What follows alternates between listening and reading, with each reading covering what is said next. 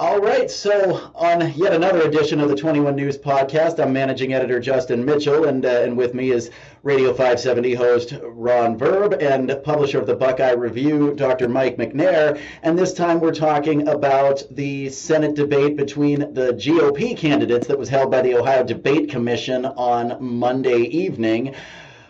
Good to have you guys here. Um, we finished doing one on the Democratic debate, and now um, this being a state that is leaning Republican, and uh, and there's a high likelihood that uh, that this stays a Republican seat. We saw all of the candidates vying for Rob Portman's seat Monday night. Again, I'll just start with what were your key takeaways, and where did Mike go? I see a picture. There he is. key key takeaway. I, yeah, I hear you. Key takeaways. This time I'll start with you, Mike, and then we'll go back to Ron. I was, uh, I was to, to be honest, I was. I shouldn't be surprised, nor should I be flabbergasted. But I couldn't find. I can't find enough. How far off the cliff seven candidates are. They're running as hard as they can to to get Trump's endorsement and to follow behind whole agenda of, you know, China and the southern border, and they don't have any, they don't have a clue about government and what to do. Now, what they do want to do is immunize a few other folks and and kowtow up to, you know, and gussy up to Trump. I think the most reasonable one probably was uh, the, uh, the the lady candidate that was there, um, Mike Gibbons made a strong uh, presentation, uh, but but the fact that they are so far um, following behind Trump, who is clearly a twice impeached, failed felon. The only reason he's not in jail is because the, the wheels of justice grind so slowly. But he is such a criminal and he is so corrupt, and everybody that's falling behind him is falling in that same corruption. It's terrifying, terrifying. And the mm. whole lot of them, the whole lot of them were were like nutcases. That's I'll just put it that. huh. There's a lot to well, respond to there. And then and then Ron said mega dittos and we were done. I am unbelievable. I can't believe he agreed with that. Ron, really? no. I got to tell you that, that that is really tough for me to take. There's a, there's a couple of things here. First of all, when he's talking about Trump and how criminal he is, I just want to remind him of what what we saw on Hunter Biden's laptop about the kickbacks that were taking place from China. Hunter Biden, just hang on a second here, Mike. Hang on. Just give me my Bennett. Hunter Biden's laptop, which even the New York Times has said 16 months later is the real deal. It wasn't a Russian hoax. You know, the pictures of him on there smoking crack and with hookers and this kind of stuff. But in addition to that, talking about the kickbacks to uh, to the big guy, his dad from the Ukraine, from China, and and so if you want to talk about corruption, there's real corruption. Now, let me go to the debate. I thought J.D. Vance won this debate. I thought J.D. J.D. Vance presented himself uh, well. I thought he answered the questions well. I, I thought he addressed the issues well. So the, the big advertising dollars have been behind Dolan and Gibbons, and they've been spending the most money. But J.D. Vance, I think, shined in this debate on substance and on presentation. I was disappointed in Jane Timken. Uh, she's uh, gave some good answers, but she just didn't have the presence, I believe, that is needed in the, in these debates. So I, I was disappointed in her because of her lack of presence. Uh, I thought that uh, Josh Mandel, uh, he he came across to me somewhat odd to a certain extent. I mean, I don't disagree with what he had to say, but uh, Mike Gibbons seemed like he was lost at times for answers, uh, somewhat distant. Josh Mandel seemed a little bit strange to me. I'm trying to think of the guy uh, the, the, one fellow, though, of course, had an accent, and I think that'd be difficult. Patel, uh, Neil in, Patel, in, in, in, a debate. But there was the one business guy who says, I, uh, Justin, I forget his name. The one business guy that says, if I don't win now, I'm never running again. I don't even know his name from watching the debate, and I follow this stuff. I thought he had a good presentation. But Mark the reality is, Mark Pukita, yeah, yeah. I, re- I thought he did really well, but I thought J.D. Vance was was the clear winner here. And uh, I thought, I, I frankly, uh, to get on Mike's nerves, I'll take any of those Republicans over any of the Democrats. And, Take and so you also, so then you also agree that the, the election was stolen and should be overturned. Do I think the election? No, I think there are things in the election that need to be that need to be looked at. The influence of Zuckerberg money and Facebook. Frankly, once again, if I have to be critical of the debate, too much time in that debate, as in a Democratic debate, was spent on issues that I don't think are that important. I think the most important issues, once again, are what's happening to our lifestyle and inflation, the energy costs. These are the most important issues.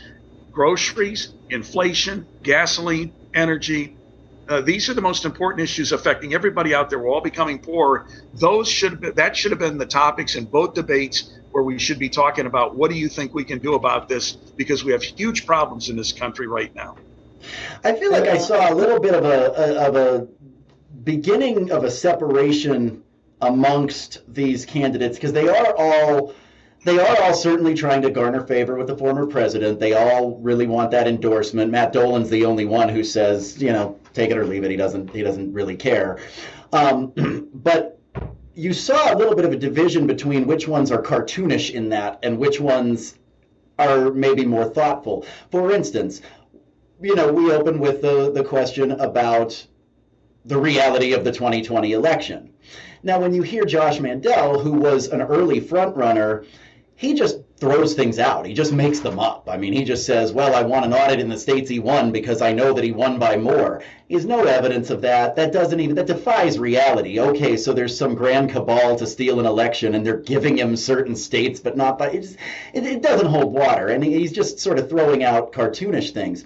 Whereas a guy like Vance said, well, that's not what we're talking about, but he's concerned about and he cited actual issues like changes in election procedure. He cited he cited social media. Those are actual influences in, a, in an election. That's not a, van, a grand conspiracy theory. We can disagree over what uh, what impact anything may have had.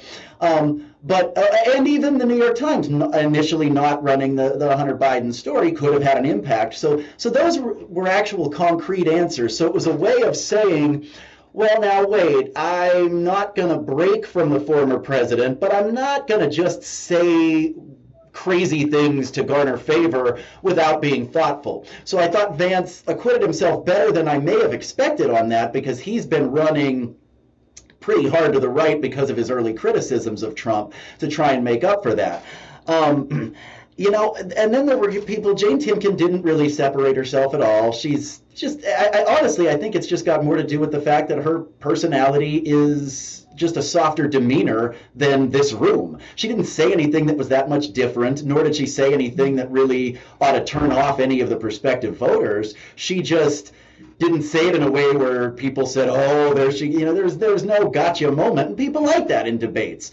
Um, uh, you know, uh, Mark Pukita has been further under the radar for I think a lot of people. And he, you know what he sounded like to me? Um, he sounded like one of my uncles. You know, he just sounded like a guy who's going, you know. Well, listen, I'm just going to tell it like it is. Doesn't mean everything that he said was accurate. It doesn't mean everything he said was something that you, that everybody's going to agree with. But I thought he came. He probably raised his profile quite a bit by coming off that. I didn't know a lot about him, and I and I did hear him as like a guy who you know, if I'm leaning to the right and I hear him, I'm going, "Who's that guy? I like him." You know, that, that, so I thought he he raised his profile, probably not enough to to make a difference this far in, but Vance helped himself. Mandel has been in a slide that he did nothing to stop, and Gibbons is treading water, but he's treading water at the top of the polls right now. I'll tell you this about Mike Gibbons, because I've interviewed um, all of these uh, candidates with uh, with the exception of Patel and Pukita, for this podcast. And Gibbons has been consistently the one I've found the most surprising. What I mean by that is, I think he's very genuine. And uh, the ads don't uh, necessarily let you see that because these are political primary season ads. So it's, you know, their themes and he's on the football field and they, they're honestly a little, eh, what, what, who is this guy? What's he doing?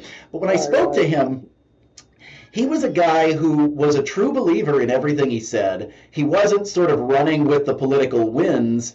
And he's a reader. He's a guy who told me He goes, he goes. The truth is, is I'm an insomniac. I spend most nights reading everything I agree with and disagree with. He's sharpening his his intellect that way, and uh, and he changes his mind if he finds evidence that uh, that he might that he feels he might have been wrong on something. So. Um, I think we need more thoughtfulness in politics, and that's where I find Gibbons to be a little bit refreshing, not, not, not on any policy, not on any position, but just as a guy who I think believes what he says. And, uh, and so I didn't think he did too badly, although admittedly, most of what I just said about him was from my interview with him, not this debate. So, all things being said, defining the winner, and I guess I'll just answer this now since I'm on a rant, and then I'll ask you guys. defining the winner is tough in this debate because I think there's two ways to define winner. If the winner is who seemed like the most viable public servant. You know, for, particularly for the base that they're trying to speak to. If that's the definition, Matt Dolan did very well. Matt Dolan said, We're going to live in this reality. He said, I'm not going to talk about stolen elections. He goes, hey, well, I think his quote was, I think Joe Biden's a legitimate president and a failed one, and it's time to look forward to 2024. Well, the Republican voter ought to love to hear that. And then he went on to talk about a lot of bedrock conservative issues. This guy is a conservative's conservative. He's not saying anything, you know, he's not, Mandel might call him a squishy rhino, but that's ridiculous. This guy's a, a, a hard right conservative that ought to appeal to a lot of Republican voters.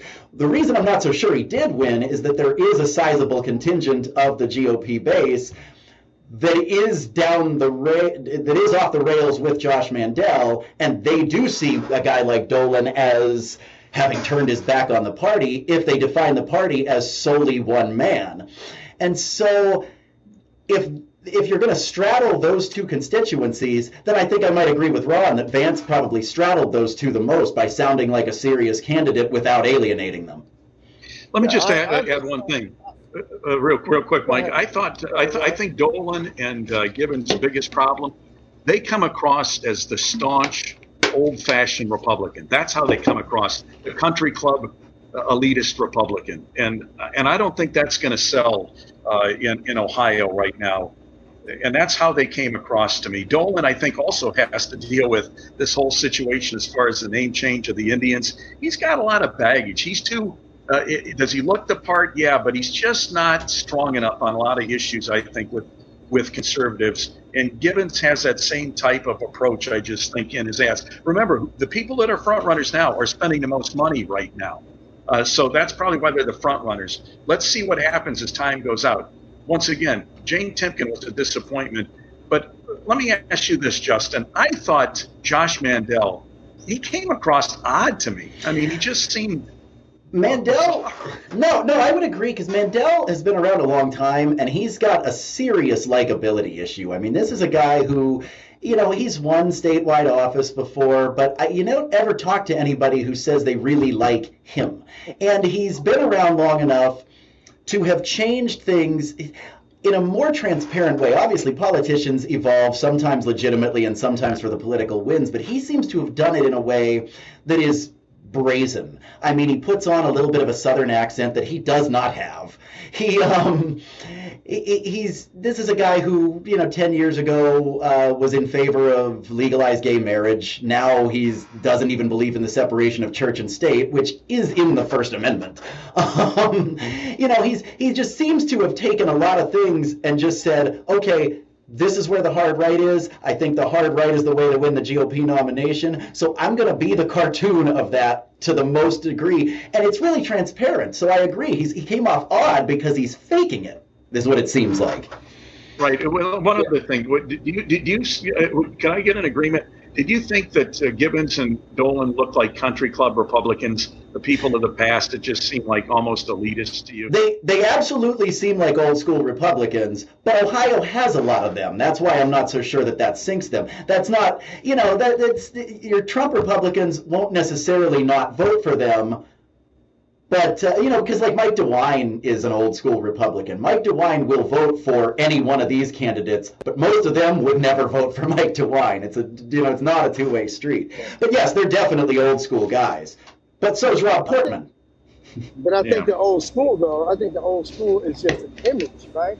Uh, because the, the, the new conservative is is so far out on on another planet, uh, trying to just stick with, you know, uh, corporate tax breaks, lower tax, and help the wealthy. Later for the people. I mean, you say, Ron, that you know inflation and you know uh, oil is our biggest issue, and the biggest issue of poverty, right, and and working, and, and wages, right, and healthcare. Those are the biggest issues. Because notwithstanding whatever the cost of things are, when people are poor, when you have like 30% of the population are poor, right? And growing, it only grows by policy. Poverty is a policy choice. None of the discussion from the GOP, and not very much to be honest, Democrats, really addressed that. I mean, they talked about it in healthcare, but but other than that, they're not dealing with that. And yes, old school, I think Mike Gibbons won, right? I think he's that image that conservatives like. And, and if uh, if uh, Josh Mandel, you know, has hurt himself, and I agree, I haven't heard anybody who likes him. But the fact that he's won statewide, I think I think it's still going to be neck and neck. It's real unfortunate that having that Jane Timken having received Ron Rob Portman's endorsement, that she's not resonating as well. But that really just shows. Say, as Portman was was fairly a decent you know, conservative, almost moderate, and he's like odd man out because you got to be so much further to the right, and that right place over there is really off the field. I like the fact that Gibbons stands on a football field, but his ideas from off the field. He's the one actually actually advocated for getting rid of due process. You know, so these guys are throwing out barbs, and I'm, I'm glad to hear that you say that he's a learner and a listener because you know I hope to talk to him as well and see how much he's learned and is listening. Uh, but unfortunately, the whole of the GOP has said later for the poor, they said later for minorities, they a later for black folks, and P.S. That debate, uh, the fact that the leader of the GOP, Mike DeWine, said I'm not even going to come, spoke volumes. Well, I will say that DeWine DeWine said he wouldn't he wouldn't debate uh, his his GOP opponents after some polling came out that had him pulling ahead. Um, because there was there were some polls out there that showed that if Jim Renacci and Joe Blystone, if they consolidated behind one or the other, that DeWine was in real trouble. So as soon as there was a poll that showed him pulling ahead of them, if, even if they combined, DeWine said, "All right, it is time to it's time to ride this thing in. I it, it's no mistakes territory, and debates are where you make mistakes. Let me ask. Let me ask this. I think DeWine's biggest problem that he has, and he is this state has traditionally loved Mike DeWine, both Republicans and Democrats. There's something about him, but I think the dividing issue for DeWine is how he handled the COVID situation. There are people who thought he did an outstanding job and loved what he did, and there were people that were very angered by it. That I think is a dividing issue for him. But when it comes to name recognition, uh, I, obviously he's a, a, clear front runner. Now he isn't getting old, and he's been around a long time. But uh, I think people are comfortable perhaps with him and don't know enough about the other that are running against him. I did watch a Democratic debate, and I'm going to tell you, it was painful to watch that. It was just painful and difficult to watch to the end. Well, we're gonna do a third one on that. I, I will. I didn't watch it yet. No spoilers.